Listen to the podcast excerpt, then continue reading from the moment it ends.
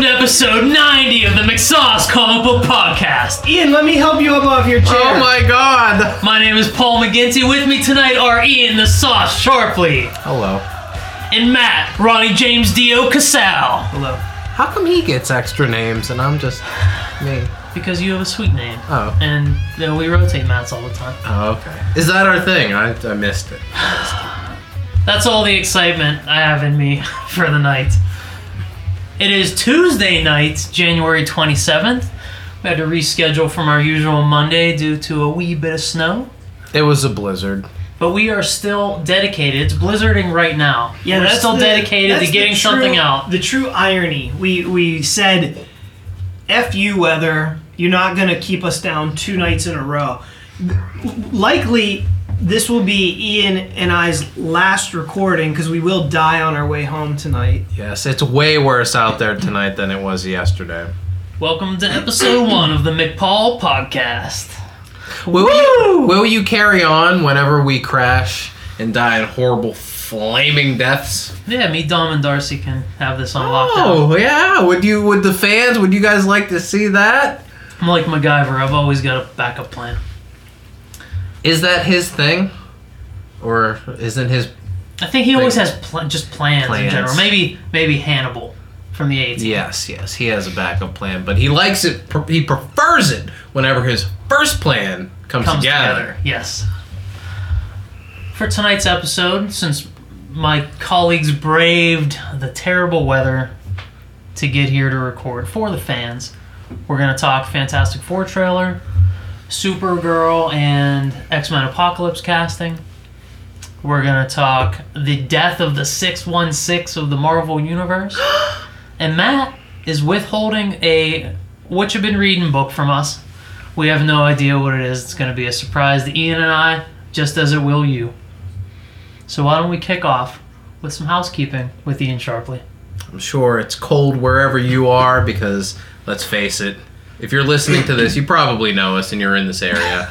So I'm sure How it's dare you sell us short like that? We have listeners in Europe, wherever you're listening to this, it's probably snowing. and it doesn't get cold in Europe. it gets freezing cold in Europe. They have nude beaches in France. They do, but it snows there.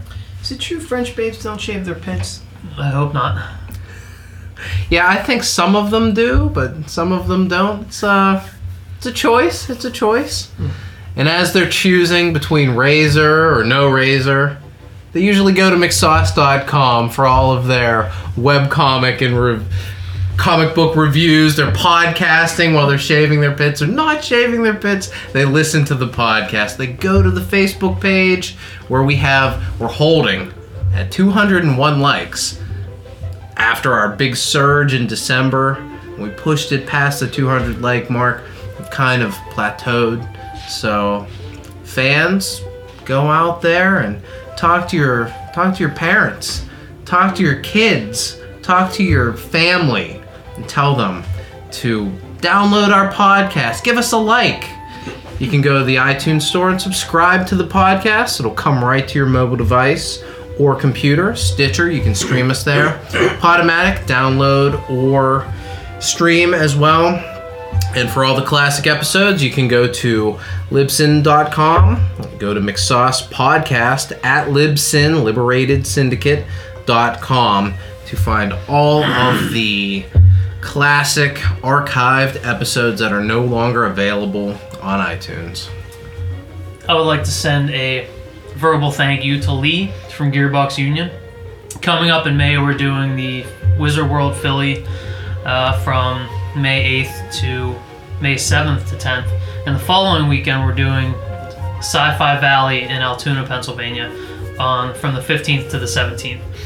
Um, Lee and the Gearbox Union podcast has done this show the last few years. They have some really cool things set up for the show, and he was giving me some tips about registering and where to stay when we're out there. So, uh, big thank you to Lee. Really appreciate it, and looking forward to seeing all those guys in May. And you can find them at the Gearbox Union. They have a YouTube page. GearboxUnion.com. Uh, they post videos, articles, podcast. They've been doing a lunchtime picture of the week. I may be getting that wrong, but they're amusing dudes, dudes and ladies, and ladies. You can. Al- unlike us, they involve a girl all the time. Well, we have Darcy on retainer, so Retainer. Feminists don't like hearing that. it's like a lawyer. It's uh, high class. Gearbox Union currently has 386 likes on Facebook, so everybody out there, go and like them, and maybe one day we'll be able to catch them at this uh, high Are you mark. sweating these likes? I'm not sweating the likes. I'm sweating the likes. You're not a Facebook guy, so you wouldn't be. But it's Im- it's important. I understand its importance, but I'm, eh, yeah, what? You Let's- can't, We'll, we'll do our business. Paul. You can't get the likes if you don't ask the fans for them. Or do you think the likes are just gonna grow off trees, spring out of the ground? You have to nurture them and and get the word out there. Do you think this is car salesman Ian Sharpley coming out right now? Are you asking me? yeah, you're awfully quiet over there, Matt. We haven't had to say that in a long time. Matt's been wild and all over the place lately. He's he's he's crazy on moonshine and coffee. I thought, what's the what's the tamest? What's a tame? Not the tamest. What's a tame shot I can get that you may not balk at? But this this moonshine tonight was a little bite to it. little behind the scenes thing for those that don't know. Every episode, we come together, we do a shot. We've rotated many things fire, water, tequila, and now we're on to moonshine. Also, little known fact, or well known fact, Matt doesn't really drink, but we force him every single week to drink with us. That's the the one uh, thing of alcohol I drink every Earlier earlier today, he said, "I don't know why you guys like when I do that.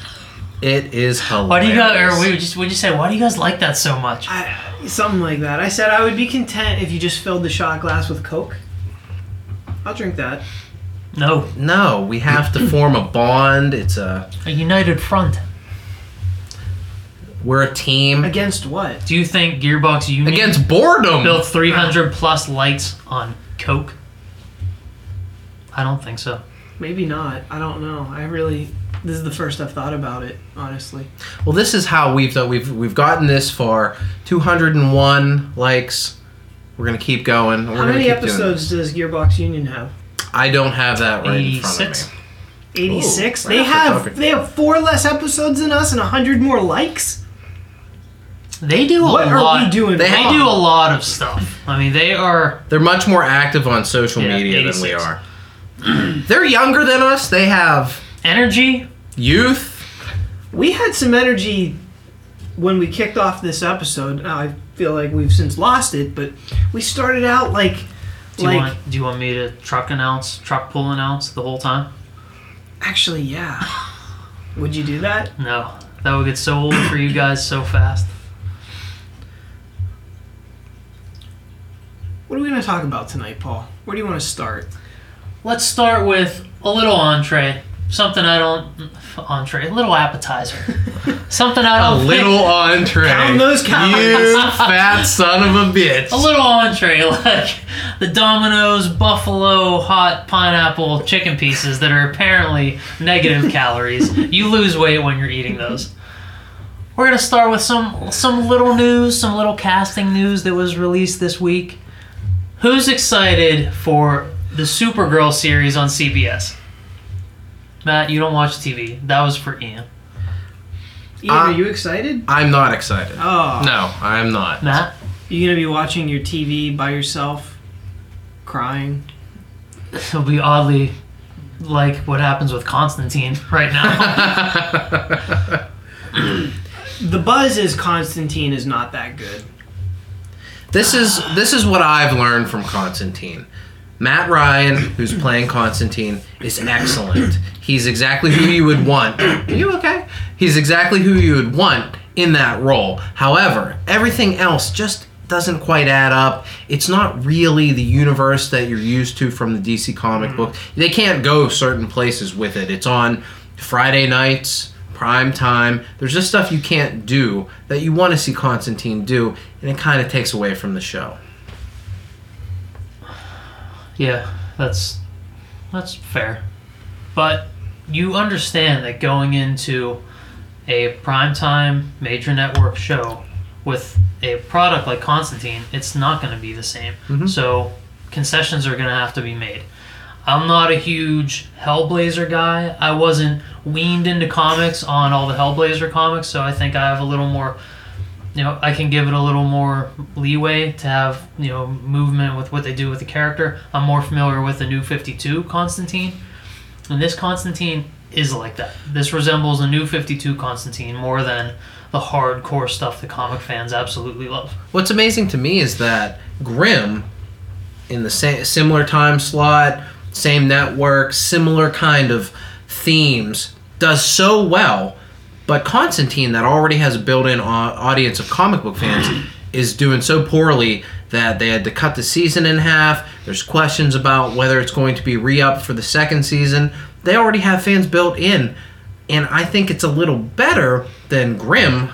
I don't know how that show's on there. When is still. Grimm on? Right It's either it. before or after. It's right before it. Okay. Um, and I think the the effects are much worse in Grimm. I'm not the hugest fan of that story. Yeah, I don't I don't get it. I I don't, don't understand, understand. why Grimm is so popular. And I watched like I watched a lot of Grimm. I watched almost an entire season. At least 12 episodes of Grimm.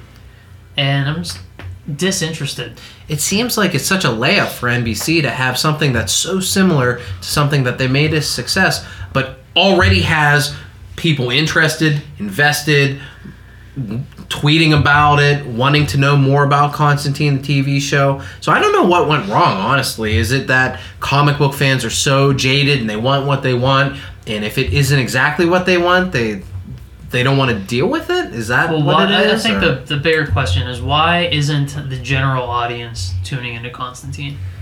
Because you figure if Grimm's on right before it, it's the same kind of supernatural stuff. You know, it would be a smooth flow from one hour into the next. Is it too much supernatural for the general public going from something shitty like Grimm to something that's finding its legs and becoming a legitimate program like Constantine? I really don't know. It's it's very strange, but I think that we might have seen the last of Constantine. NBC execs have come out and stated on record, yeah, we were chasing the whole comic book thing. That's why we put this show out there. We thought we could do something with a with a comic book property that seemed to have a good fan following, just hasn't caught on like we thought. So, for them to admit defeat like that and be like, yeah, we just we we saw a comic book. We're attaching ourselves to this. You know, that's that's something that we want to do because hey, comic book stuff. People love that. It's a shame because a lot of the stuff they introduced in the show, aside from Matt Ryan, like his his second in command, Chaz, and like some of his his older Newcastle colleagues, like they're really cool characters.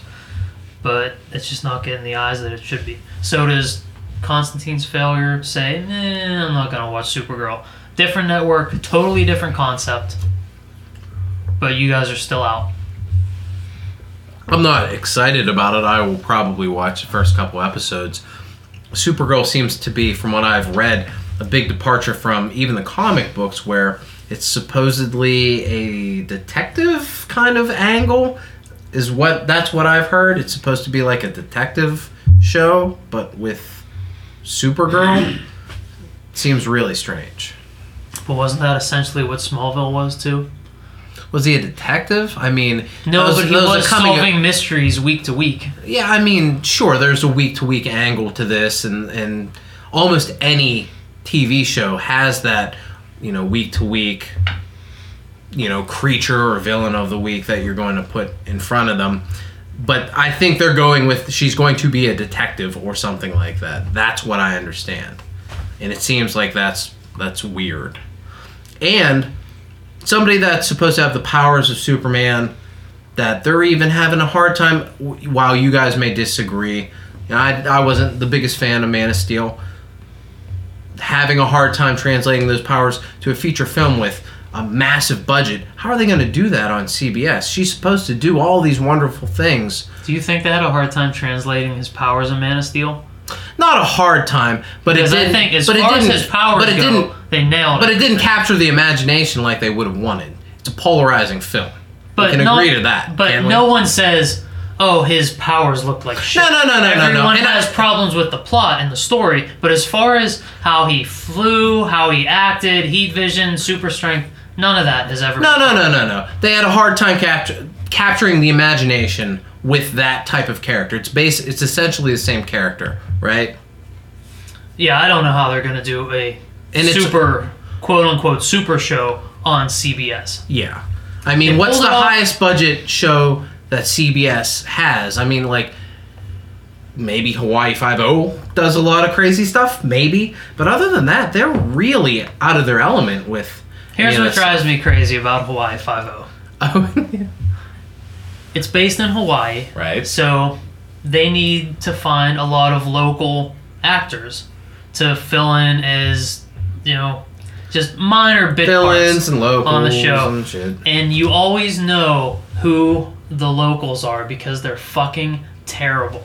That sh- aside from the main cast, that show has the worst acting percentage of a show I've ever seen. There is horrible, horrible local acting on Hawaii Five O, and it's because they need to stick in that demographic of we need to get people who look like they're from here. So are you saying that Hawaiians in general are bad actors? Is that what you're saying? I can't say that they're good actors. Oh. So, Supergirl's been cast. It's Melissa Benoit. Uh, Is that no how you one- say that? Yeah. I would say that as I like how- Benoist. Yes, it's pronounced Benoist, but it is French. I like how this is the first we've mentioned her name up to this point.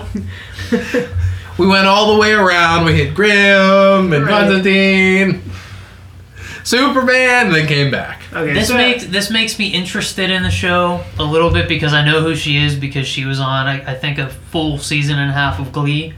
Huge Glee fan from episode one. I will watch it throughout the season finale. You're disgusting. the series finale this season. She's not on the show anymore because she was part of. They were supposed to transition the main cast out of high school and then bring in the second cast that was going to pick up the show and keep going, but nobody liked them. And Melissa Benoit was a lead actress in that second cast, and she was really unremarkable. She's pretty, she's a cute girl, but you know, someone like Lea Michele who commands a room and has ran that show since the beginning.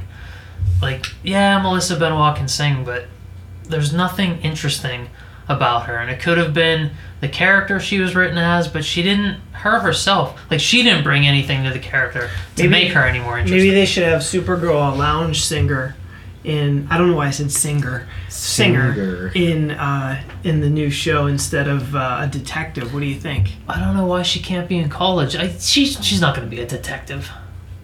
Supergirl PI. Rumor mill. That's what I heard.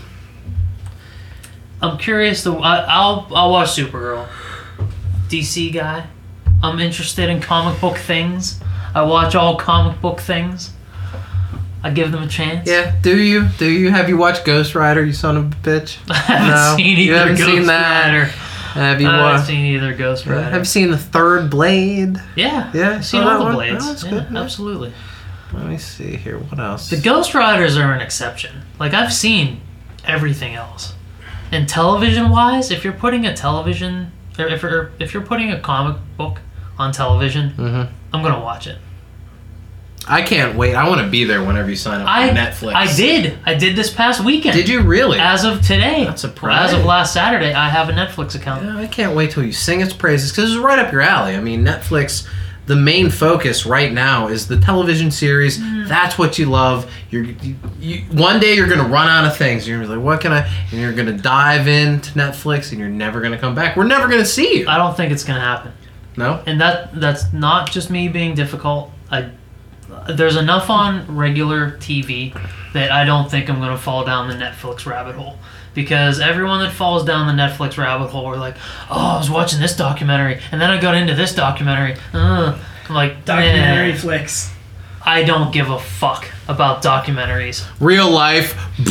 Yeah, unless it's scripted television, I am out. So like I'll watch the Marvel stuff, and you know I'd like to see at least a couple episodes of House of Cards. I don't think it's gonna grab me. I think that I'd you like would to watch actually Orange is like. the New Black. you would like that. Um, there's so there's stuff on there that I'd like to check out, but I don't th- I don't think I'm I'm gonna be lost for days once I once I dig into Netflix. myself. So, do we have a problem with Supergirl being a brunette? I'm sure they'll dye her hair, but casting a brunette is that a big deal? If they don't dye her hair, What if they don't? I will. Well, one of the one of the old Supergirls from the comics wore a wig, like Dinah Lance or Laurel Lance. Black Canary wears a blonde wig, but she was really Has a- dark haired. But I can't imagine they're gonna like oh, wigs always look fake, and I'm a hair guy. But wigs always always look fake. Wigs Right. never look fucking real. Even um Hottie McHotterson's name. She used to be on Doctor Who and Selfie. Uh, Karen Gillan. Okay. Even Karen Gillan's wig in Selfie, as beautiful as she is, terrible wig. Please dye Melissa Benoit's hair blonde. Hook a brother up. They didn't. They didn't dye um, Amy Adams' hair. I don't think in Man of Steel. She was a brunette, not black haired. Yeah, and As while that supposed to be. sticks in my craw a little bit, I can let it go. because she's not the featured character. Probably. I mean, like Supergirl's a blonde girl. You're right, she is. Although I would say What if they made Supergirl a guy? I would say that Lois Lane is more of an iconic character than Supergirl. In spite of the fact that she doesn't have a costume, I feel like black hair is, Yeah, is synonymous with that character and bangs as anything, and yet See, I don't necessarily picture her with bangs, but I'll give I you wouldn't. the dark hair. I wouldn't go with. Yeah, I agree with Gwen Stacy, bangs. bangs. yeah, yeah, that's true. Maybe I'm kind of putting a little Margot Kidder in there in in my head, and then I think bangs because of that. But um, yeah, certainly the dark, the black hair is like a yeah, it'd be like making Gwen Stacy a brunette or something. It's like there's just certain attributes that you don't want to mess with, Yeah, she's she's got to be blonde. right? Like defining characteristics, and that is one of them. So Yeah. I'm sure that they'll they'll get her hair the right color. Do you think that this could be something that you'll enjoy? Do you think Supergirl could be good, Paul? I think it's gonna be bad Okay. because I think they're gonna. I don't think this is a character that you can do justly on TV. the The powers are too big. Like you, they got away with it on Smallville for so many seasons because he was getting one of his powers like every season. So between the big five Superman powers, you got five seasons of Smallville there where he's not Superman. He's not wrangling all these powers, but like Supergirl should come right out of the gate, like the Flash did. Be a hero. That's what people want to see. People want to see the superhero. That's why Shield has had middling ratings all this time. Uh, that's why fans loved Arrow as soon as it started, but it took a while to get the general public interested.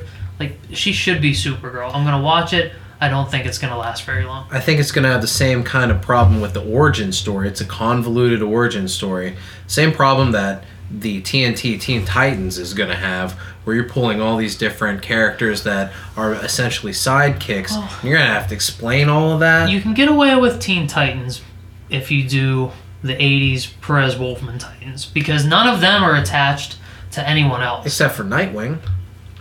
Get Nightwing out of there. If you do it like Jeff Lemire did, this Titans Earth 1 graphic novel, where it's Cyborg, Raven, Starfire, Beast Boy, and Terra. Yeah.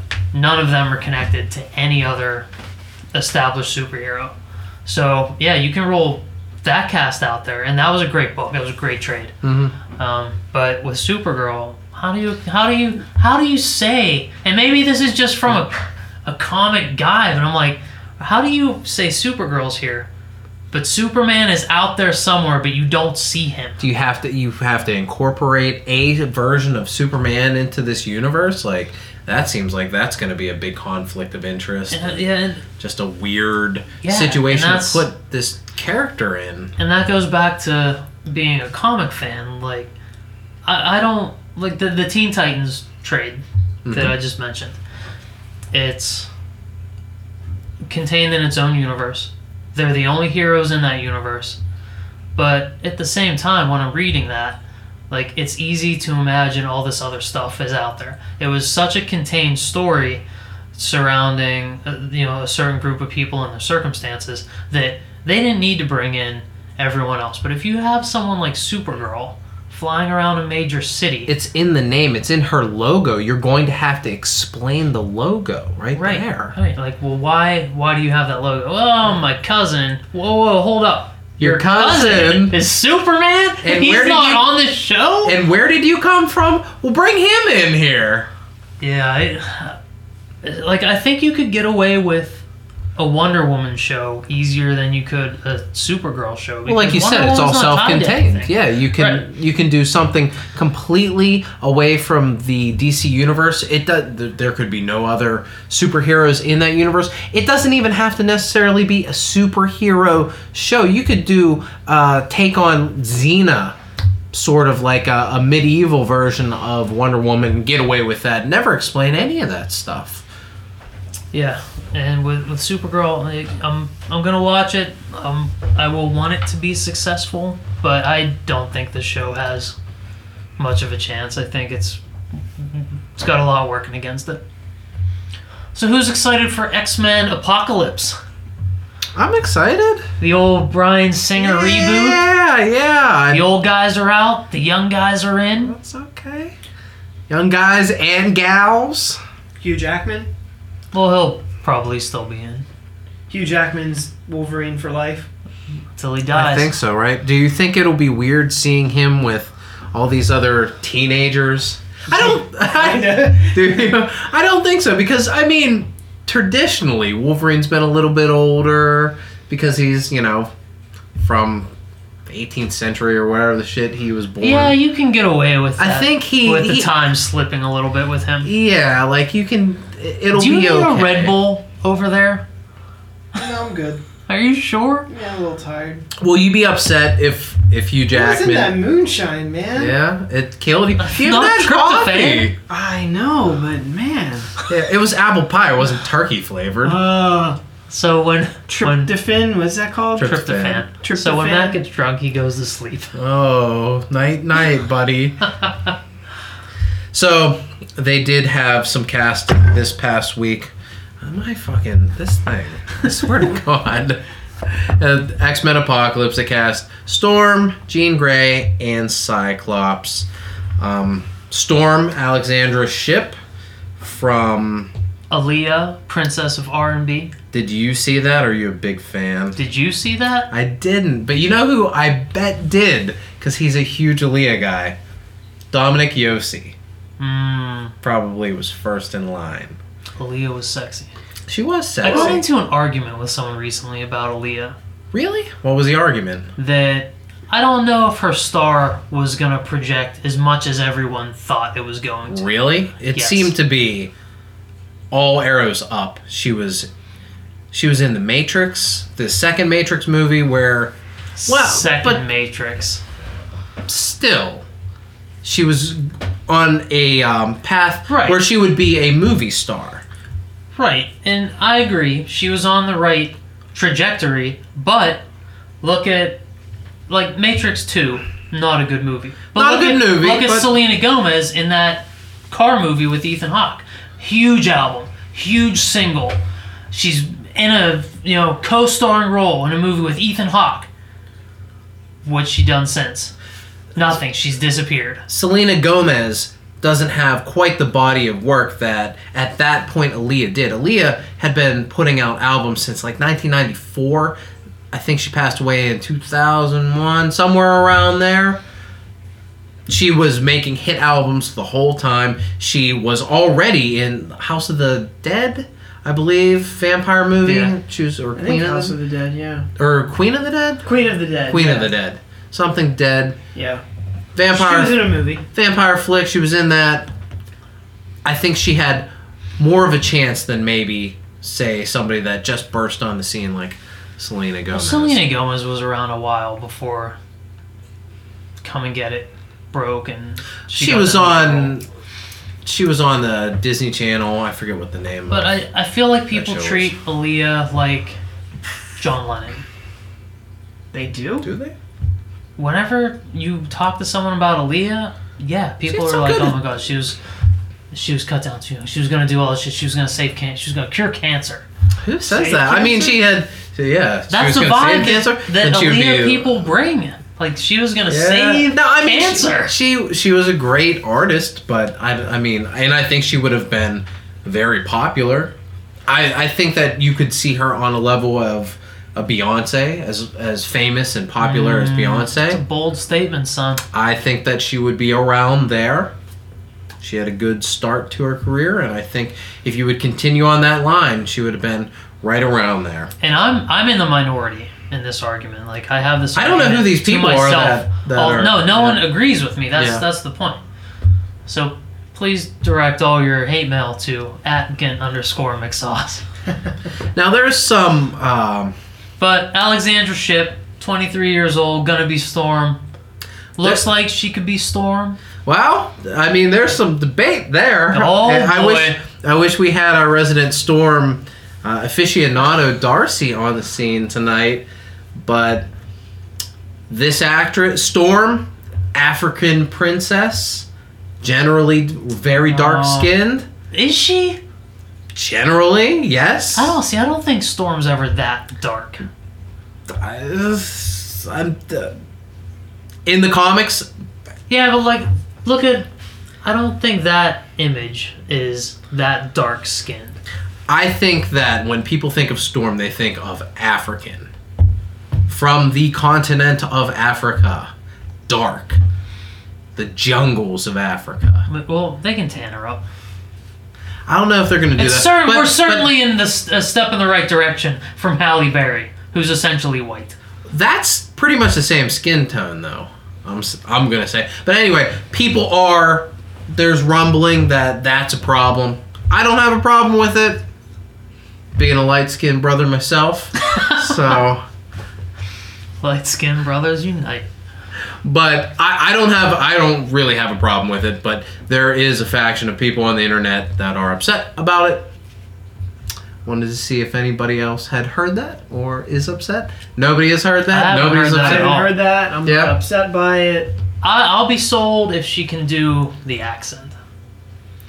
Now, what is the accent? Because on X Men, the cartoon series that most people are familiar with, it's English. She has a like British accent.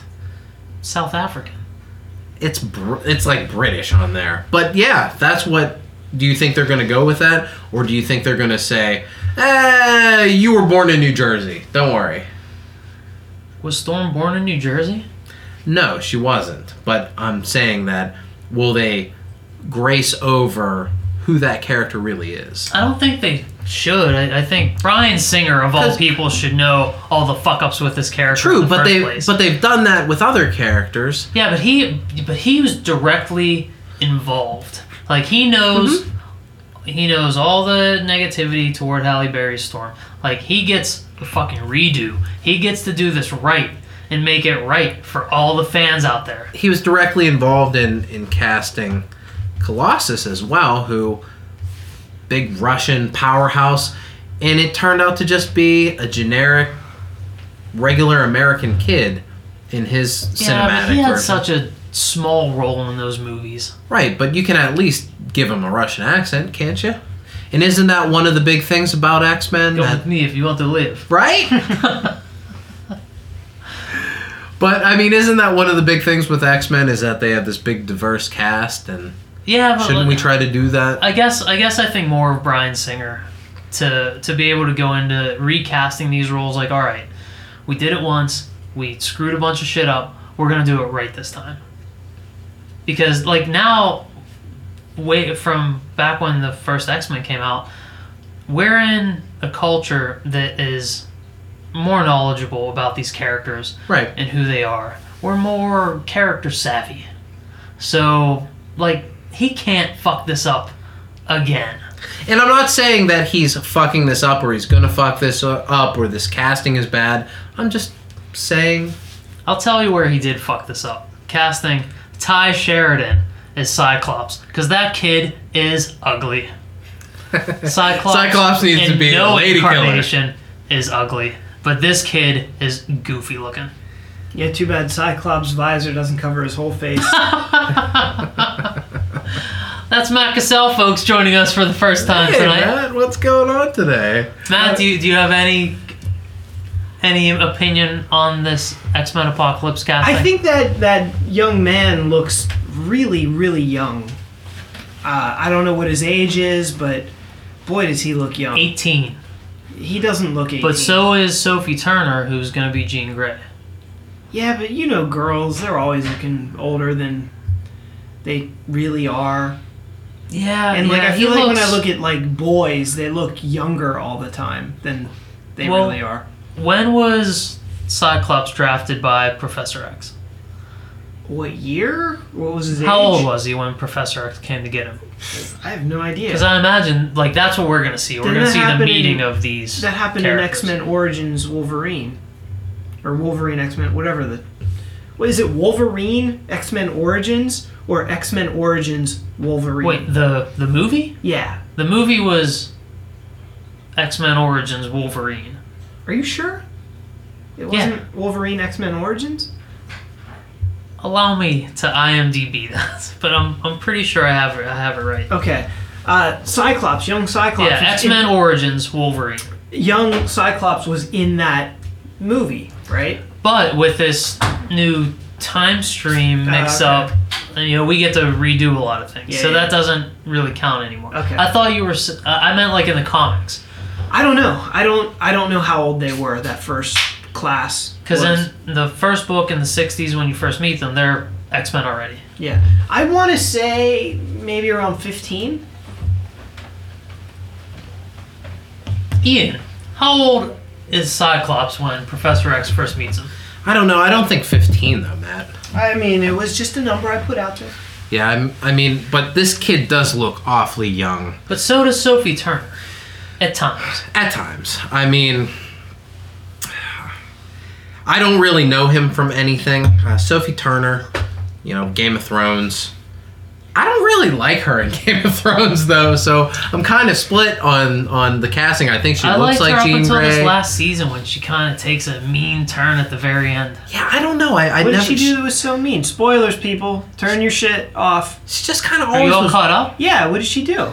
Because like she's the entire series, she's just trying to survive pretty much, and then at the very end, she kind of has enough, and she's with Littlefinger, and she's like, "Yeah, fuck this," and she comes down the stairs in the black dress, and she's like, "Well, I'm doing some horseshit with Littlefinger now." I'm But she's always been pretty selfish. She's always been out for herself. Like it hasn't been that drastic. Yeah, but, the way the the way her character arc has gone, it's like she's she's always been about herself, but she's always been by herself. She's been trapped. Right. And you get the sense that, you know, she comes from an entitled family in Winterfell in the beginning, and then she has to she hits rock bottom and then has to pick herself up as a better person.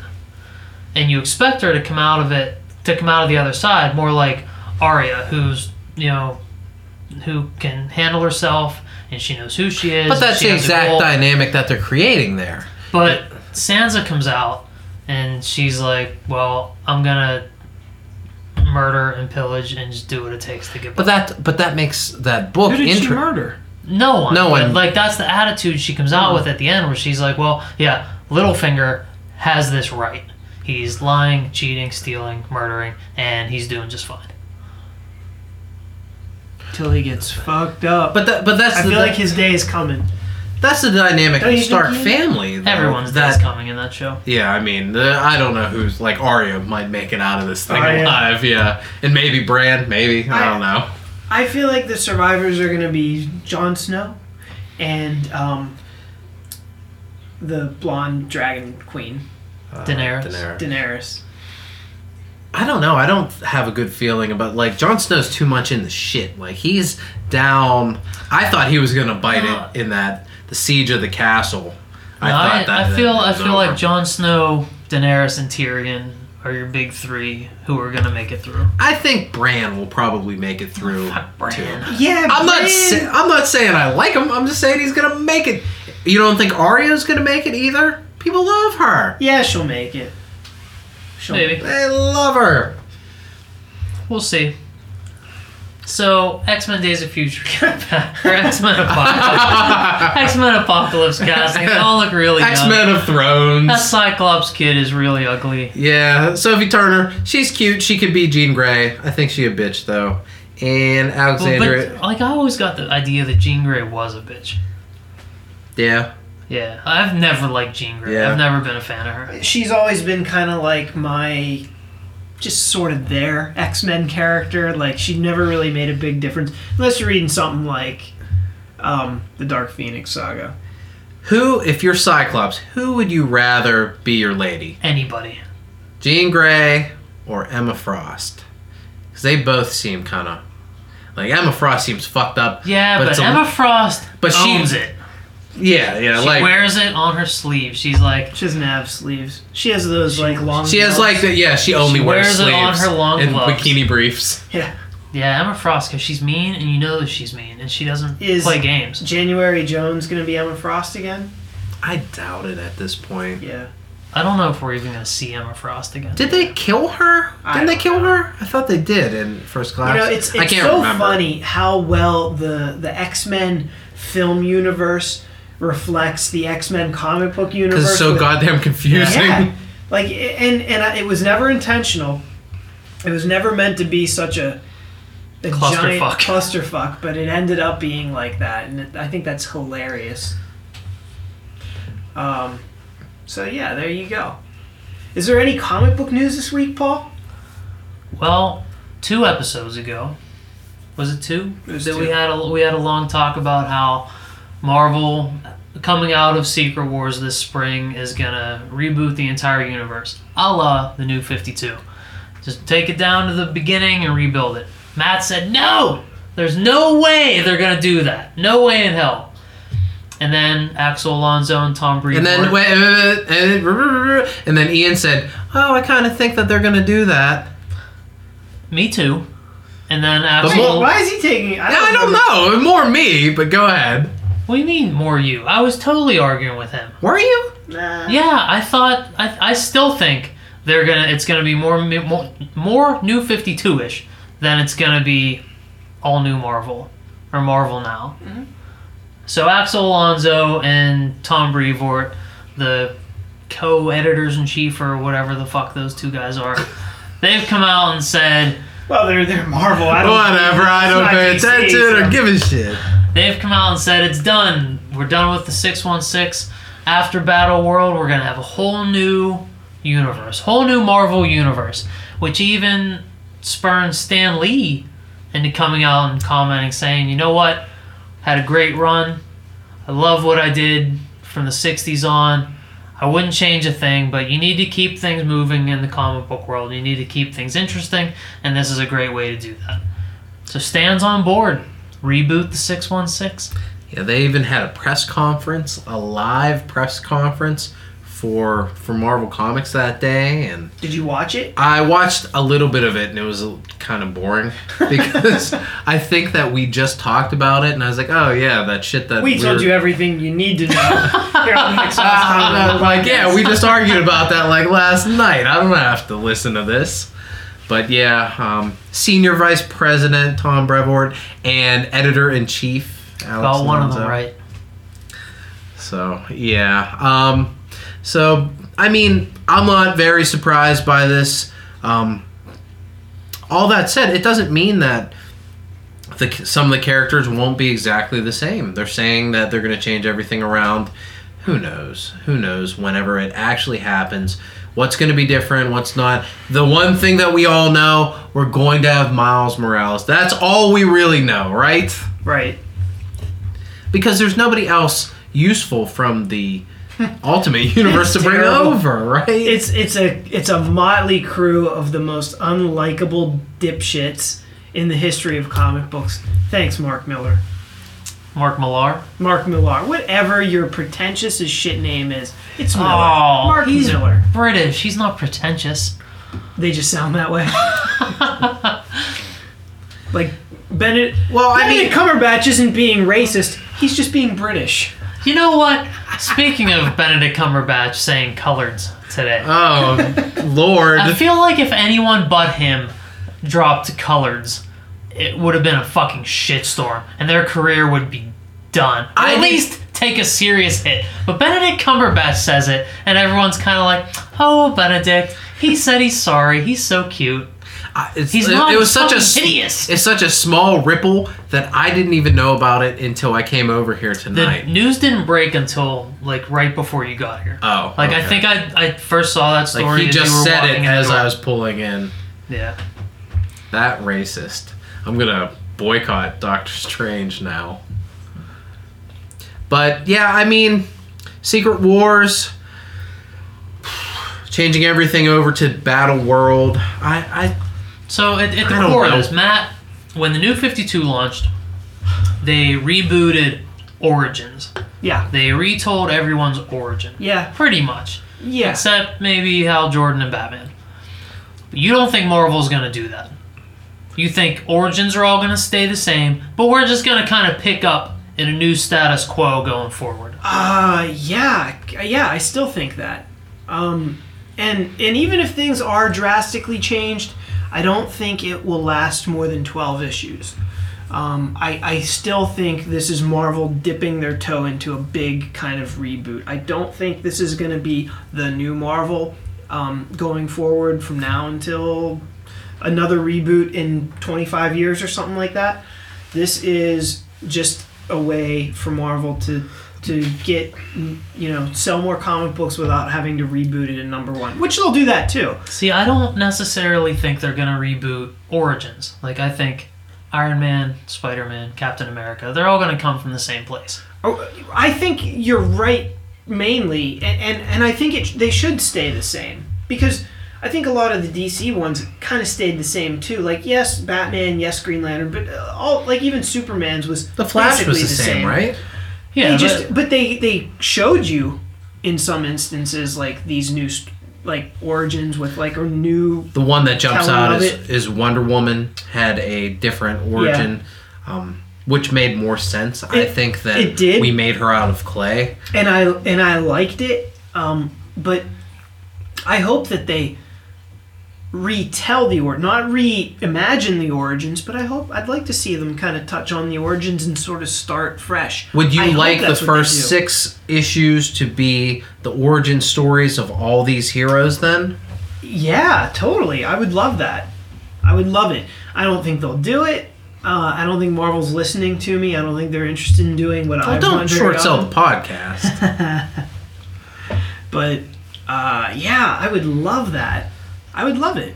Um, I hope beyond hope that I am wrong about this. I hope they reboot this universe because the, the Marvel universe to me is begging to be rebooted. So what if they reboot something similarly to the way DC did, where brand new Marvel universe out of the gate, and Kamala Khan is Ms. Marvel, and Carol Danvers never existed. I'm all for it. Yeah, Yeah, absolutely. I'm, I'm totally because you have no previous connection with Carol. what if they Danvers. Yes, reboot that's it true. and Miles Morales is Spider Man and Peter Parker never existed? that I don't like because Spider-Man's one of my absolute favorite characters. and because that sounds insane. It's a question. But yeah, An I mean, question. Spider Man is one of my favorite characters. So just getting rid of one of my favorites, not cool. That's why I'm so sensitive about what Marvel has done to that character over the years. I feel like they've treated him with disrespect. I agree. I agree. I mean, you know, making him a villain for over a year, erasing some of his rich history, the history that you and I Grew up re- with. Yeah, I mean, it's was all our- the stuff that we first started That was reading. our formative comic book reading years. And then to look at Spider Man now, it's almost. It should be called, instead of the Amazing Spider Man, the Unrecognizable Spider Man. I mean, to me, Spider-Man was always married to Mary Jane. Exactly. That's just how it was. right. and that that was part of the dynamic of him having to have this battle of you know trying to be there for his wife and form this family but he can't because he has loyalties to the city that he protects Right. I mean, what are we going on? Seven years now where Spider Man has erased 25 years of continuity, something like that? i think so i- you know, if there are even young kids that read comic books anymore, those kids are growing up with a Spider-Man that is not married to Mary Jane, and now this is like their version of Spider-Man. And the longer we go, the more I realize this might never get corrected.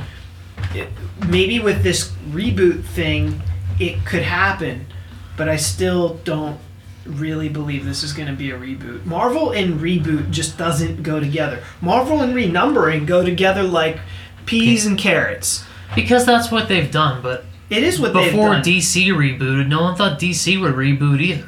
This doesn't. True. This also, even though they had a big presser and they have all these lovely things to say about how they're going to change their universe and the old Marvel universe is dead, this doesn't have quite the same feel uh, that the new 52 did. There was it. There it felt final with the new 52. Yeah, it kinda did. It felt like where it, it was an abrupt stop. Yeah. and I like that. This feels like we're gonna bridge the gap with the storyline. We're gonna Yeah. ease. We're gonna cradle your head and take you over here. We're gonna lay you gently down here in the new battle world. Like I want, I, if they're really gonna do this, I want it to stop and start. I want a fresh start. The This is Battle the World Spanish sounds fly of fucking reboots. crazy.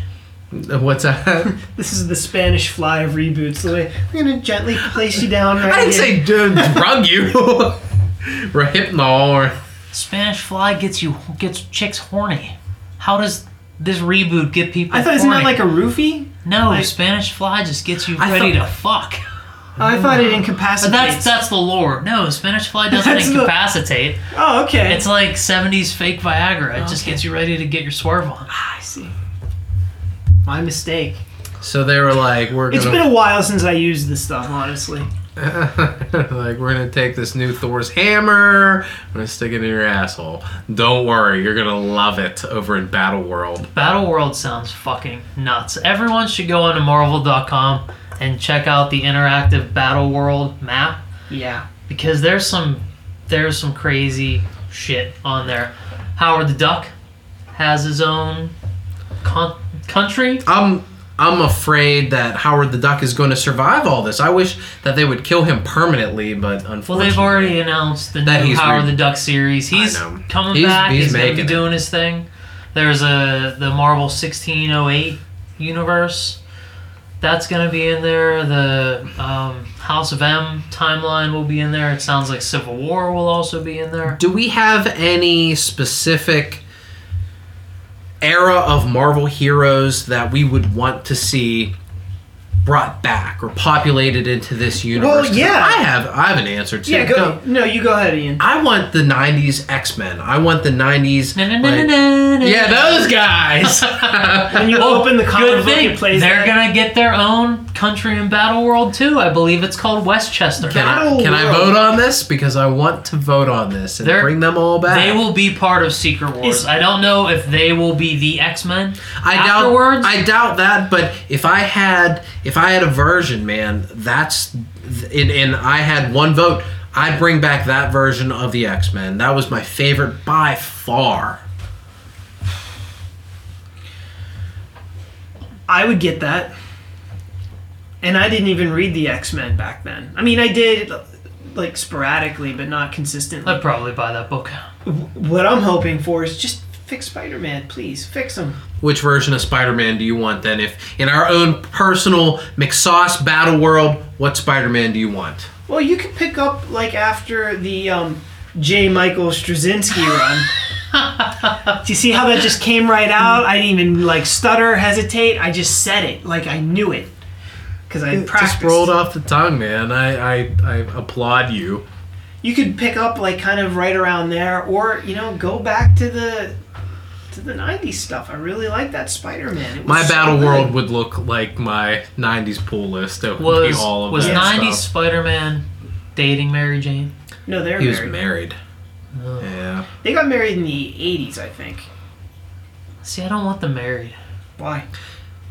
Does that bother you? Like Yeah. I, I want them married. I like that dynamic. I do too. Yeah, as much as I don't like Carol Ferris and Kyle Rayner together right now, I kind of like that Carol and Hal are on the outs and they're going through some bullshit. You like that kind of Oh drama? yeah, I like that kind Yeah, of don't. relationship drama. I I- don't want happy you know everything's great, we're married, blah blah blah. But I feel like Peter Parker's main struggle is always like a family kind of dynamic and his loyalty is to his family, be it Aunt May or Uncle Right, Ben or his weakness. wife. And and and I don't think necessarily like wow he had the love triangle with Gwen Stacy and Mary Jane and all that stuff. I don't think that for me that wasn't a core driving thing. It's always his family issues in comparison to his his loyalty and his need to protect New York and, But- and be Spider Man. But And the danger that he puts his family in. But don't you think the family issues were kind of unnecessary? Like, why did Aunt May never know he was Spider Man? Well, she's so she's she's senile, so come but, understanding. but but but that's why it's better. That's why the JMS version that's going to survive in the McSauce battle world is good because in the first arc, Aunt May finds out that he's Spider Man, and the whole way through they're dealing with her knowing that he's constantly in danger and people saying all these horrible things about him and her kind of even fighting. I think she writes to the paper or sends an email. She might even sent an email to the paper saying quit quit talking tweeted smack. She tweeted she tweeted she, she sent snapchat. Of a pussy. Oh, oh Come on! that'll get him to quit writing. Isn't that what Snapchat's for? I, I think so. It's it's for penises and vaginas For 104 year old vagina. Mm. oh, it's amazing snapchat I don't know. I, I I like I like my heroes single with some relationship drama going on. Yeah, I don't you need shack the young and the with restless. I, I'm content to have um, my hero married and be a family man. Yeah. Yeah, it, I think it creates more uh, tension and drama. It creates a, a legitimate weakness for that character that he has to worry about. I like some of my heroes Like, being but- single. Like but at the Tony same- Stark can't ever get married. Right, But at the exactly. same but time, Spider-Man, his the core of his conflict isn't all the relationship stuff. It's mainly family versus duty. But at the same time, if he's best friends with Mary Jane or Gwen Stacy or Harry, those characters are still in danger just as much as his wife would be. So you still get that element of Yeah. fucking putting the It- people it- closest to me in danger. It's not the same as your your immediate family. I don't think your wife or your children. No? I No. No, Paul. Seriously? No. the answer is no. You mean your best friend doesn't mean as much to you as your wife or your children Or your kid? Your kid's like Well, that we your buddy we that you meet once into, in a while. We didn't even get into that horseshit. yet. Yeah. Well, anyway, is there anybody that you would like to see in Battle World? I know, Paul, that you're not a big Marvel guy. In fact, you hate it. But is there any book that you would read besides the '90s X-Men book that we were talking about? I would like to. s- They will revisit it, but I would. I will pick up whatever Old Man Logan book that they that comes out of Battle World, because that was a really, it was just a really cool dystopian future that they created with like the, all the descendants of the Hulk kind of you know ruling the territories and like shit was just so messed up. Yeah, they had. Um, I think her name's Ashley Barton, who was the um, uh, like a Spider Girl, but a daughter somehow Yeah, related like to Clint's daughter or something. Yeah, yeah, Yeah. Um, which was cool. And she drove the you know the spider jeep kind of thing, or the spider buggy. Yeah, which I I'd- thought was I'd like cool. to check out some classic X Men too, like X Men '92 X Men. But as far as like Howard the Duck, and there's a there's a Killville, on the Killville? map. Killville. What's that? They haven't said anything yet, but speculation is that it's it branches out of the Punisher kills the Marvel universe Oh, and Deadpool okay. kills, the Marvel you. Yeah, yeah, I universe. gotcha. Oh, Yeah. So, but like I have no connection to that stuff whatsoever. But like some of the the more classic stories and the the way that you normally see these characters, like that's the stuff that I'd be more interested in. Yeah. I don't know. You know, i- if this can live up to what they're actually saying it's going to be, I, I would be legitimately excited about it. The first time I have been excited about Marvel Comics as a whole in a long, long, long, long time. You know, I rolled my eyes to all new Marvel and Marvel Now and all that nonsense. Um, hopefully, this will will be different, but I don't think it will really be different. I think the same business practices are going to live on. Yeah, I think we're going to get new number ones in the middle of story arcs. you know what? If you want to do number All that stuff. one last time, fine, but that's it. No more rebooting it. No more, or not rebooting, renumbering. Just stop that. Do you think people that start getting comic books now won't have the same reverence for a book that's at issue 870? I think that's a really safe bet. I don't think it's relevant to them.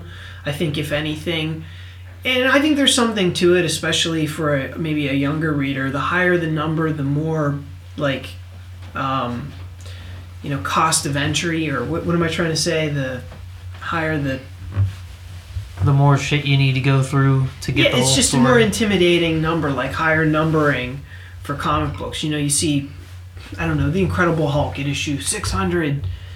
That can be a little intimidating, maybe if you don't really know comic books that well and realize that you know the storylines are only a few issues and there's like easy to jump on points. Yeah, I guess. You know, I guess relatively, it could be like, oh well, I want to watch twenty four. How many seasons are there? Six. Ah man, maybe if you said two, I'd be more inclined to check it out. You know? Right. Yeah, I guess so. Um, but it's even easier for kids nowadays. I'm assuming that kids are jumping in and trying to read these comic books. It's even easier for them now to to read the whole series. You have so many comic shops out there. You have them sold at bookstores. You can go on Amazon and have them delivered to your to your house and you also have the digital comics right at your fingertips. You can have your parents buy a Marvel Unlimited subscription. You can read all the different books, um, as well as go through Comixology. So, I mean, back when we were coming up, Matt, we had to go to flea markets and hunt down back issues and all. It was way harder. When we weren't buying '70s porn, yeah. well, yeah, that that too, that too. That's so much easier for kids to find now too. That's true. But you know it's so much more accessible now you would think that something you think you would get excited like wow there are 600 other stories that i haven't read yet and i'm gonna jump in here Yeah. and see if i like it and if i like it then i have all this other stuff all this other catching up to do I, you know, I sort of feel like back when you and I were getting into comics, Ian, You guys are so old. it was it, you would hear people talk um, with i such love excluding reverence. paul in this Right, you would hear people talk with such reverence about the old comics, like older storylines through these, you know, comic book titles that we all loved, and then you would feel inclined to go and hunt those issues down or trade paperbacks and read them. I feel like anytime we read about comics now, all we want to do is talk about what's the next big fucking thing. Nobody ever wants to reflect and like say what are, what really are the strongest Spider-Man stories or Right. the best Batman, unless we're talking about the Dark Knight Returns or the Killing Joke. I feel like nobody wants to talk about that stuff. Well, it's, it's kind of weird because people usually don't even include newer stuff either. They always go back to the classic stuff, or they always. I, I was listening to a podcast that was talking about the X Men casting and X Men movies and, and great storylines that they could pick from. And one of the guys said, Yeah, they should do like the Messiah Complex. That was one of the best. Sto-. And I agree with that. And it's newer, and you almost will never hear anybody say that. They'll always go to the Phoenix Saga. They'll always go to Days Future Past. Um, but some of the the newer stuff is equally as good. Astonishing is an excellent, um, or, or gifted from Astonishing X Men. That's an excellent run of books right there. That, that, that's probably the one that I would recommend to people. It's Yeah. The more so than you know the Dark Phoenix saga. Nobody can get. I like I have a hard time reading that. There's so much backstory and so much. Um, every panel is packed with just See, verbiage. That's and, the kind of stuff like I would be totally cool with Marvel if that's kind of their approach to a reboot is if they kind of go that Joss Whedon route with what they did with Astonishing X-Men. I feel like that would be kind of a good way of doing it. Um, although I would like to see kind of like a little bit more touching on the origins, but th- I feel like that's the perfect tone right there. Right, because they started that group over again, but it wasn't it wasn't like a hard like they, they pulled all the good elements Yeah. and they assembled this great cast to to take the X-Men team forward. I, I don't understand why more people don't point to some of the newer stuff that's that's really good. I mean, some of the stuff in the early 2000s, I know me and Paul talked about that as like a golden age of comic books. There were a lot of really good things that happened in the from about 2000 until about 2009, 2010. There were a lot of great books right around then. I agree. So speaking of great books from 2000 to 2010, uh, wha- what was what was Wieringo's first name? Mike. Mike Mike Ro- Wieringo. Wieringo, fantastic. His Fantastic Four run, Mhm. written by Mark Waid. Great Fantastic Four run. I had never bought any Fantastic Four on my own, single issues before that run, and it was infinitely entertaining. His art was great. Mark Waid's story was great. The way they were, the way he was taking it, and I forget what the fuck happened, but it just I don't know if Mike Wieringo got sick at that point, and no, he died suddenly. stopped He he died of a heart. Attack. Yeah, he died of a heart attack. during attack. that run. Uh, I think so.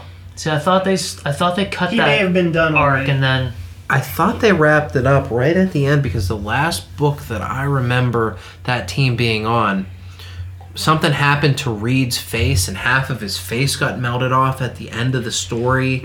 and then for some reason they they almost I, I feel like they erased that that whole run right after it and they did like changed direction and none of that stuff happened. I remember that. I don't remember how it resolved itself, but I remember. I yeah, I don't remember how it ended, but I I remember that being one of my favorite Fantastic Four runs. Mike Yeah. Wieringo was such a good artist. Yeah, such he a really great was. cartoonist.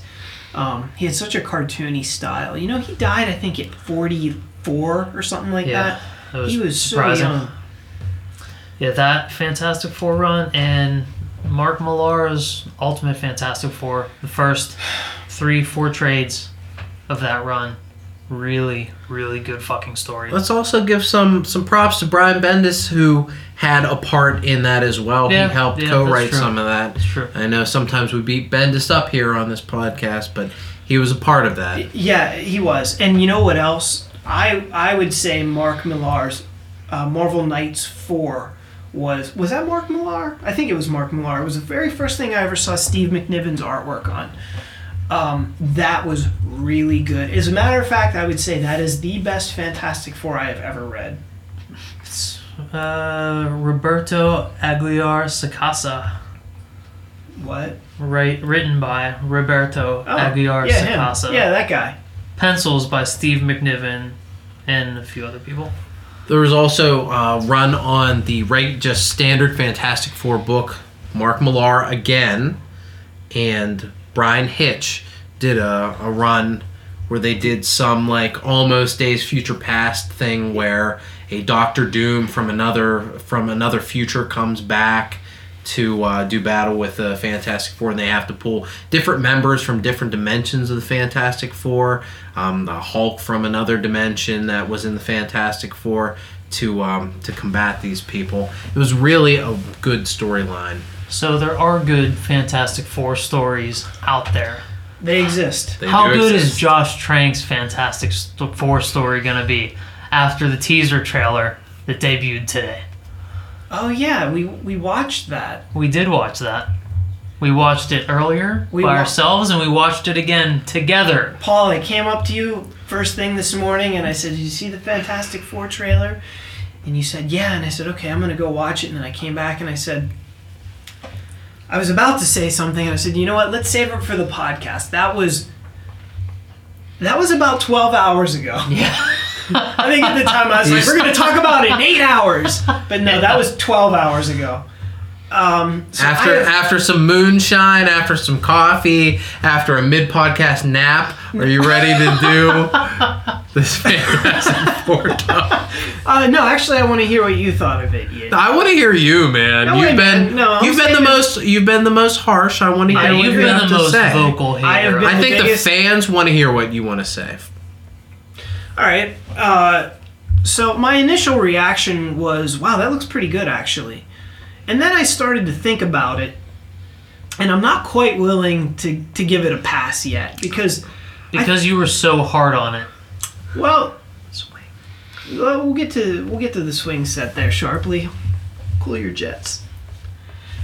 Yeah, I I mean, I, I think if I'm being honest and if I'm being realistic, um, knowing what I know about the about the movie, they really didn't touch on any of that stuff except for the fact that Johnny Storm's a black guy, which, as we've talked about here, I was not a fan of them changing his race. Um, I think that uh, this was a very, very well put together trailer.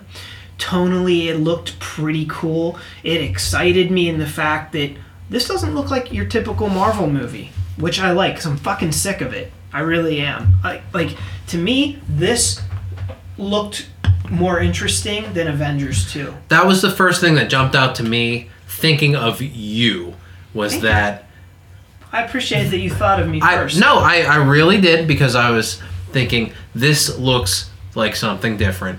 I don't know if Matt's gonna like it, but this isn't Guardians, Avengers, Captain America, Iron Man. It's not anything like that. This is totally, at least from first blush, it looks totally different. Right. And that at least should have Matt a little more optimistic.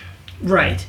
Uh, I I think it, it barely looked like a Fantastic Four trailer, though. It looked like a science fiction trailer for a really cool sci-fi movie. But we know it's Fantastic Four. We Maybe that's what we're getting. Maybe we're getting a really I cool hope so. sci-fi. I think movie. that would be cool. But like the things that we know, they didn't show, and I feel like they did that strategically because I still believe that they're like. I saw some leaked photos of what Doctor Doom looks like for this movie. Yikes. We've read about who Doctor Doom is for this movie. Yikes.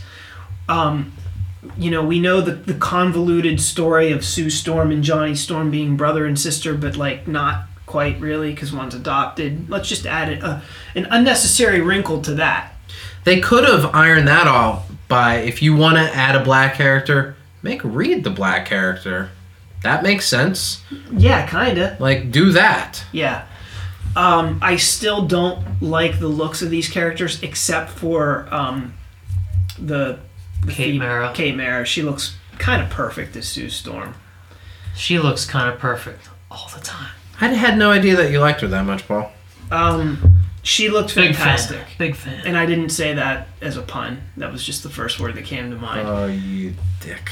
she does look fantastic. Um, I'm still not sold on How dare you? on any of the other uh, actors that they have. Although I would say that um, uh, Johnny Storm, what's that actor's name again? Michael B. Jordan. Michael B. Jordan's Michael, probably brother Jordan. gonna bring it the best out of the out of the three guys. Um, you know, they showed uh, a, a split second of uh, the thing from behind, and he looked really good. Um, CGI, as he always should have been in those first couple of Fantastic Four, instead of the Michael Chiklis slash Muppet version.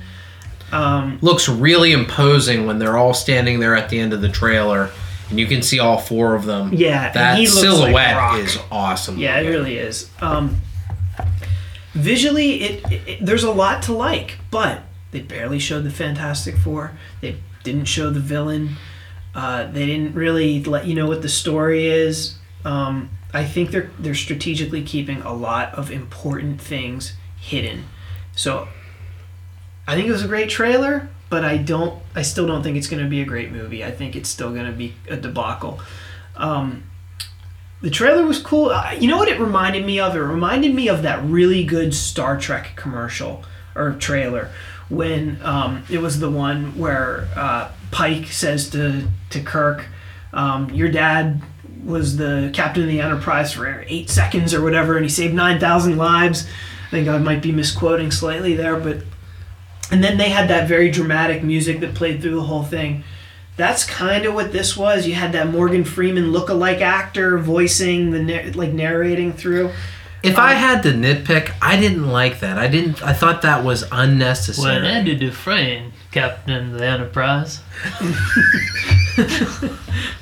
like I, I don't think that he needed to say you know he was like humanity has traveled fucking thousands of years no just show the beautiful scenery Right. and go through and they were doing the like this is a moment and this is a moment and i think if they would have stayed silent it would have been more impactful but that's nitpicking It- you might be right with that. I still think this was a great trailer. I think this is infinitely better than the two Avengers trailers.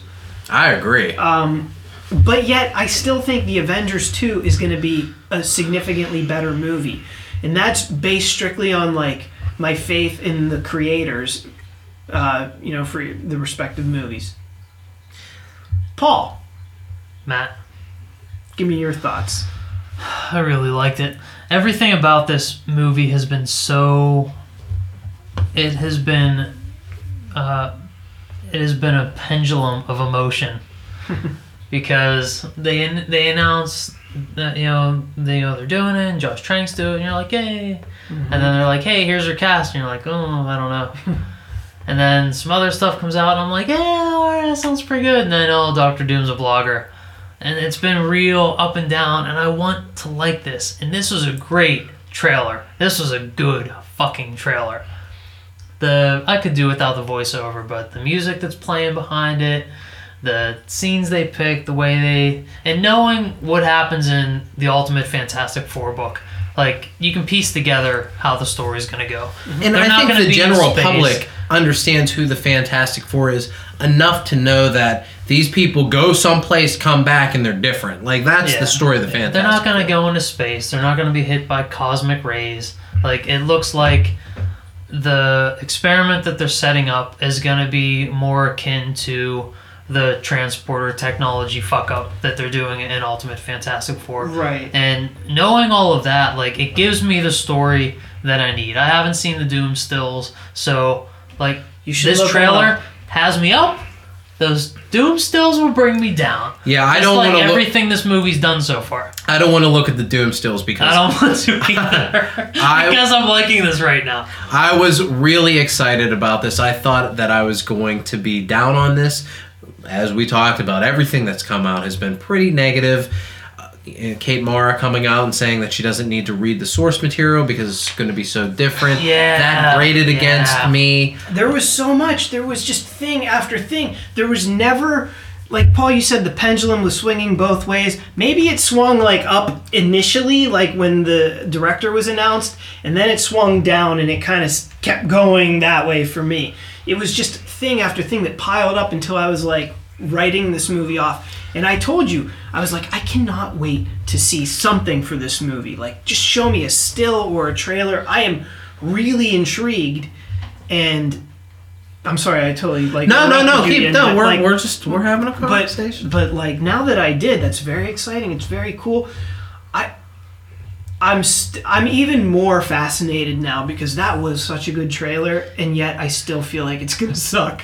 it's the weirdest feeling. I'm s The- I'm sold even more on Miles Teller as Mr. Fantastic after seeing this trailer. I Well, I I've would agree. seen I've seen him in a few other things since As the have I. casting, and he has delivered in everything that I've seen him in. I've also heard good things about the movie that he's in with um, J.K. Simmons.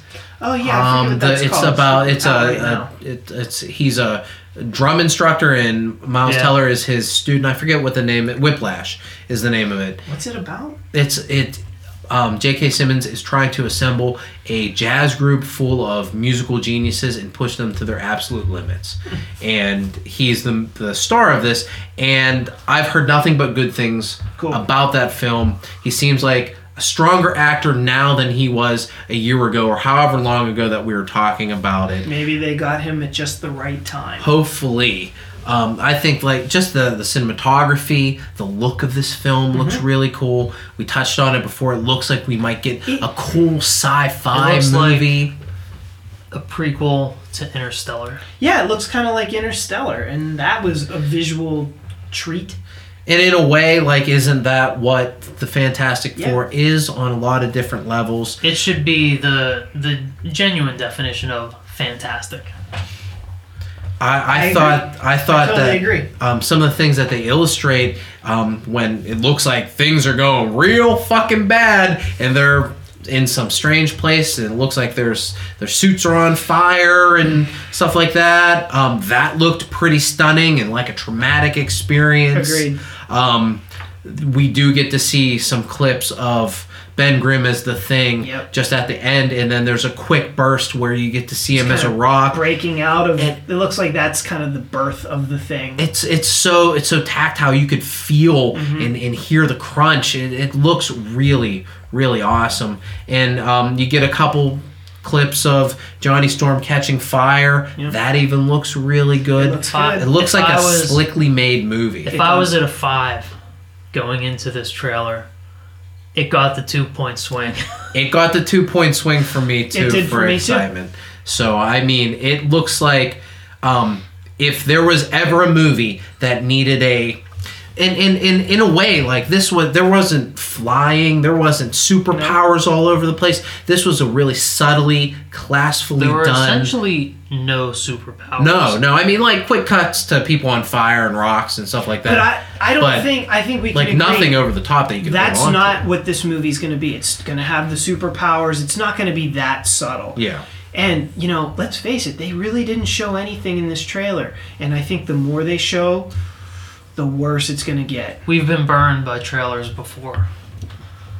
but i think that What what I'm sorry. What Yeah, go what ahead. trailer is leaping to mind when you say that? Phantom Menace. Fuck Oh, you. I mean that's that's a one once in a generation kind of thing. We were excited in recent history. We were excited for the Captain America Winter Soldier trailer that delivered.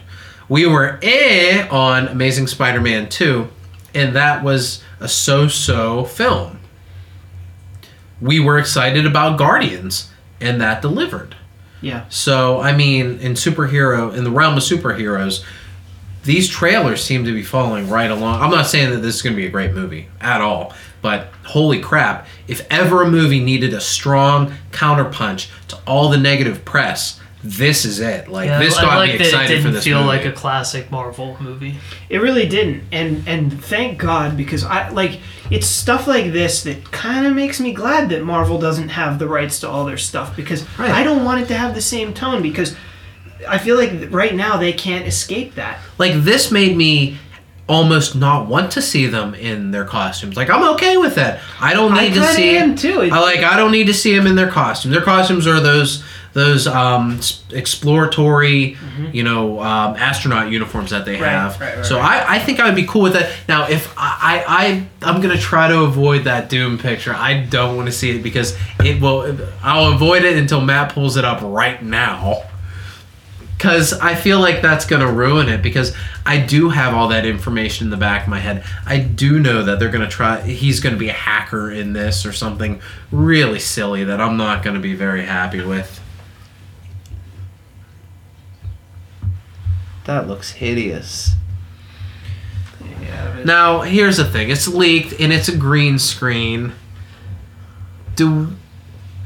Is, he looks like he's in a trash bag. I mean, I He know looks this like is the terrible. man in the Iron Mask, It- kind of. Yeah, it's terrible radio here, but can we agree that that's better than what they put on screen with the first version of Doctor Doom in the the uh, the Marvel stu- or the Fox one from the mm-hmm. early I disagree. thousands? I think visually that Doctor Doom looked better than the thing. but this is unfinished, though, Matt. It, that's true. It is unfinished, but I, I still think that, like, visually, just Right. visually, the other one was better. Okay, Well, maybe there's going to be some extra yeah, stuff the, with the that. Julian McMahon Doctor Doom looked like Doctor Doom. Now, Of the- was in the trailer was that Doctor Doom's voice we heard toward the end? I, I don't know. I, I- really don't know. I feel like it was, and I really hope that's not true because he sounds exactly like real, like ordinary, just like what was his name, Paul? The guy Morgan Julian Freeman. McMahon, Julian McMahon. the old Doctor Doom. Yeah, yeah, yeah. That voice that we hear toward the end, which I think is Doctor Doom, could be wrong. Um, it just doesn't sound like a villain. It doesn't sound scary. Like Doctor Doom. His But- name is Doctor Doom. What? He should sound. He went to school. for being evil. Seven years. Eight years, I think. isn't But it? in in this day and age of of vil of comic book villainy, like the villains aren't villains. The his villains name's are Doctor Doom. are misunderstood Yeah, we can't. characters. But we can't grace over Doctor Doom. Like we got to make him a bad guy, right? Do right? you think um, Ian McKellen sounds evil? But Magneto's classically a gray Sometimes. character. Right? Magneto has always been a gray character with s- some sympathetic angles. I don't- Always. I don't been. think he's always been a gray character. Maybe not in his first appearance when he was like, "I'm the bad guy." I think when we were kids, he was a bad guy. no, he wasn't. No, not really. Even By the time I started reading X Men, he had already been the headmaster at that school, so he wasn't always a bad guy. dummy. I know. I don't know my moral. Eh, It sucks. Moral's dumb anyway. Yeah. But uh, so so we all had we all had agree that we had the two point swing. I'm excited for this film, whereas before I thought it was a pe- it was going to definitely be a piece of shit. Now I think it has a chance. But that's that's what sucks about everything about this movie because at one point I'm like, "Fuck yes," and then uh, in a couple days I'm gonna be like, "Oh no." But right now, I'm all in. And after seeing the Doctor Doom leak pictures, I think there's potential. There's hope. You know, he looks kind of like a metal skeleton. I can get behind that. I like skulls with hoods. Big Skeletor fan over here. So, gonna think positively about that. But this trailer was fucking cool, man. Okay, so the two point trailer swing, it, it we all were affected by it. yes. None Yes. of us escaped the two point No, swing. definite No. swing Wh- effect. where are you, Ian? What is your number now? This trailer was like free hand jobs. Sign us up. I forget where I was before. from the thing. Um, I don't. Uh, I know. I know that somebody will go back and find out where I was before, but I will say that I'm officially at a six for anticipation Yikes. Expectation? now. Expe- expectation. What Six. anticipation? Wait, what do we do? I thought we excite. What is it again? It's Excite? Is it excitement excitement It's excitement and and expectation. expectation? Okay. Um, Holonomics, we've been doing it since like episode six. and, uh, uh, incorrect. Eight? but It was a single Incorrect. digit. Well, I'll find that out in a second. But um, excitement, I'm gonna do sixes. Sixty-six. the board. Swallows I feel like that's about right. I feel like you were around four with the. I think so. I'm sure about somebody will pull up Paul, why don't you- exactly what I want. Why was don't you at. shoot some numbers this way?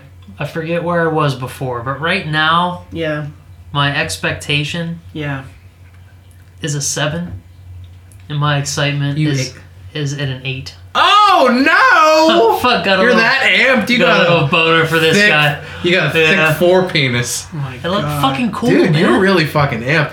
It does look cool, but it. but I know it- I'm gonna but be it- tricked. No, here's the thing. It was so shit before. That's why I'm only coming up to a six. I've got that Thor: The Dark World uh, that stigma. apprehension. I swear to God, I was at work today after I watched this, and I was like, I can't get too amped on this because they're fucking hammering me for years. yeah. Well, now I feel good with my numbers because nobody can hammer me with these. three and three. I was I was a, a zero uh, for this movie for you're at a expectations. I'm a two for expectations. Don't you think that's low? no, however, for excitement, a six. Okay, okay.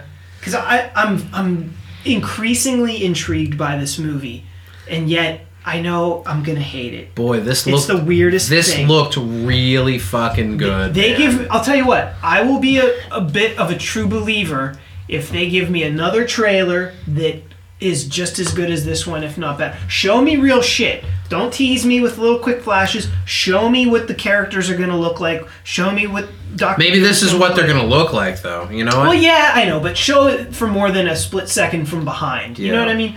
Like show something of substance. Give us a little taste of I like, was what waiting. Doctor Doom's I all was about. waiting this whole trailer because we see what looks like the thing come out of some rock egg. We Right, see right, right. Johnny light up, Right. but I wanted. I was waiting for the clips of Sue going invisible, returning something invisible, Yep. and at the very end, Isn't there? Miles Teller reaches his hand out, and I expect it to be the stretch, Yeah. but the scene cuts.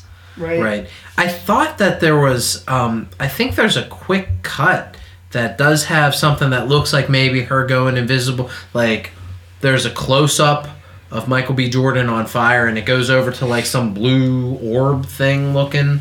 So that might be, and who knows? It's just some breakdown. But also for the record, Polynomics, episode 16. Oh So- fuck, sixteen. Still pretty early. We're on ninety tonight. That's true. Was it That's 74 episodes ago? I don't do math. I went to art school.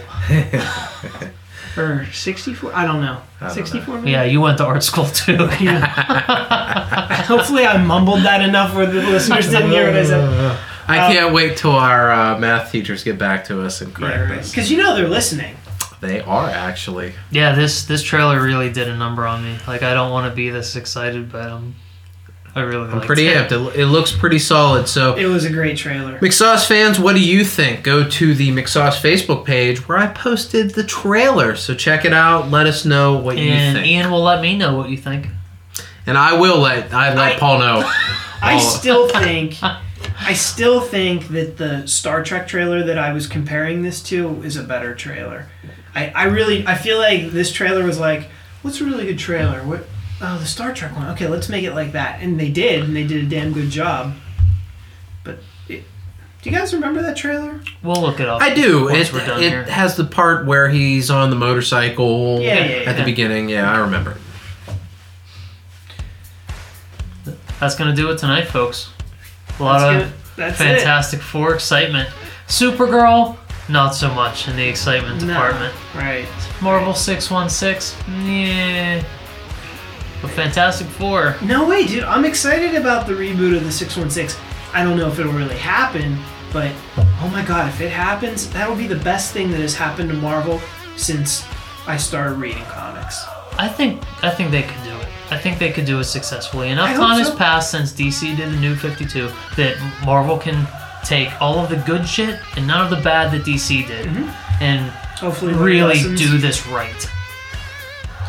I hope they learn lessons from what DC maybe faltered with, like maybe some costume redesigns. Yeah. like, do, okay, do we think they're gonna go there? Like, Maybe Iron Man doesn't like need a collar. legitimate. I don't think they're gonna have a like Are there gonna universe be seams wide. all over Spider-Man's no, outfit? No, You they're know, not gonna they'll do like that. go like uh, perpendicular to the webbing. No. No, I don't think that that's going to happen. You don't think. I don't think. I don't think so either. They've monkeyed with Spider-Man's costume in the past, and it usually doesn't work out. I think it did once, the black costume. Well, Do we count Todd McFarlane, Big Eye Spider-Man as another No. monkeying So I, I feel like that's more of a, artistic choice? an artistic choice or an evolution. I don't think that's a redesign of a. that's not costume. monkeying. No. Yeah, not. please. I mean, it was a big departure from the little squinty Steve Ditko eyes. I don't like little squinty eyes. I, my Spider-Man needs to be lean. I don't like him big and bulky. I don't like little Well, squinty the eyes have nothing to do with the leanness. But or it's it's a it's a combo of, of both of them. I want him to be like thin and lean with big eyes. Hmm. I don't like him thin and lean with wee bitty eyes. That's going to do it for us tonight, folks. My name is Paul McGinty. Ian Sharpley. Matt Cassell. See you next time.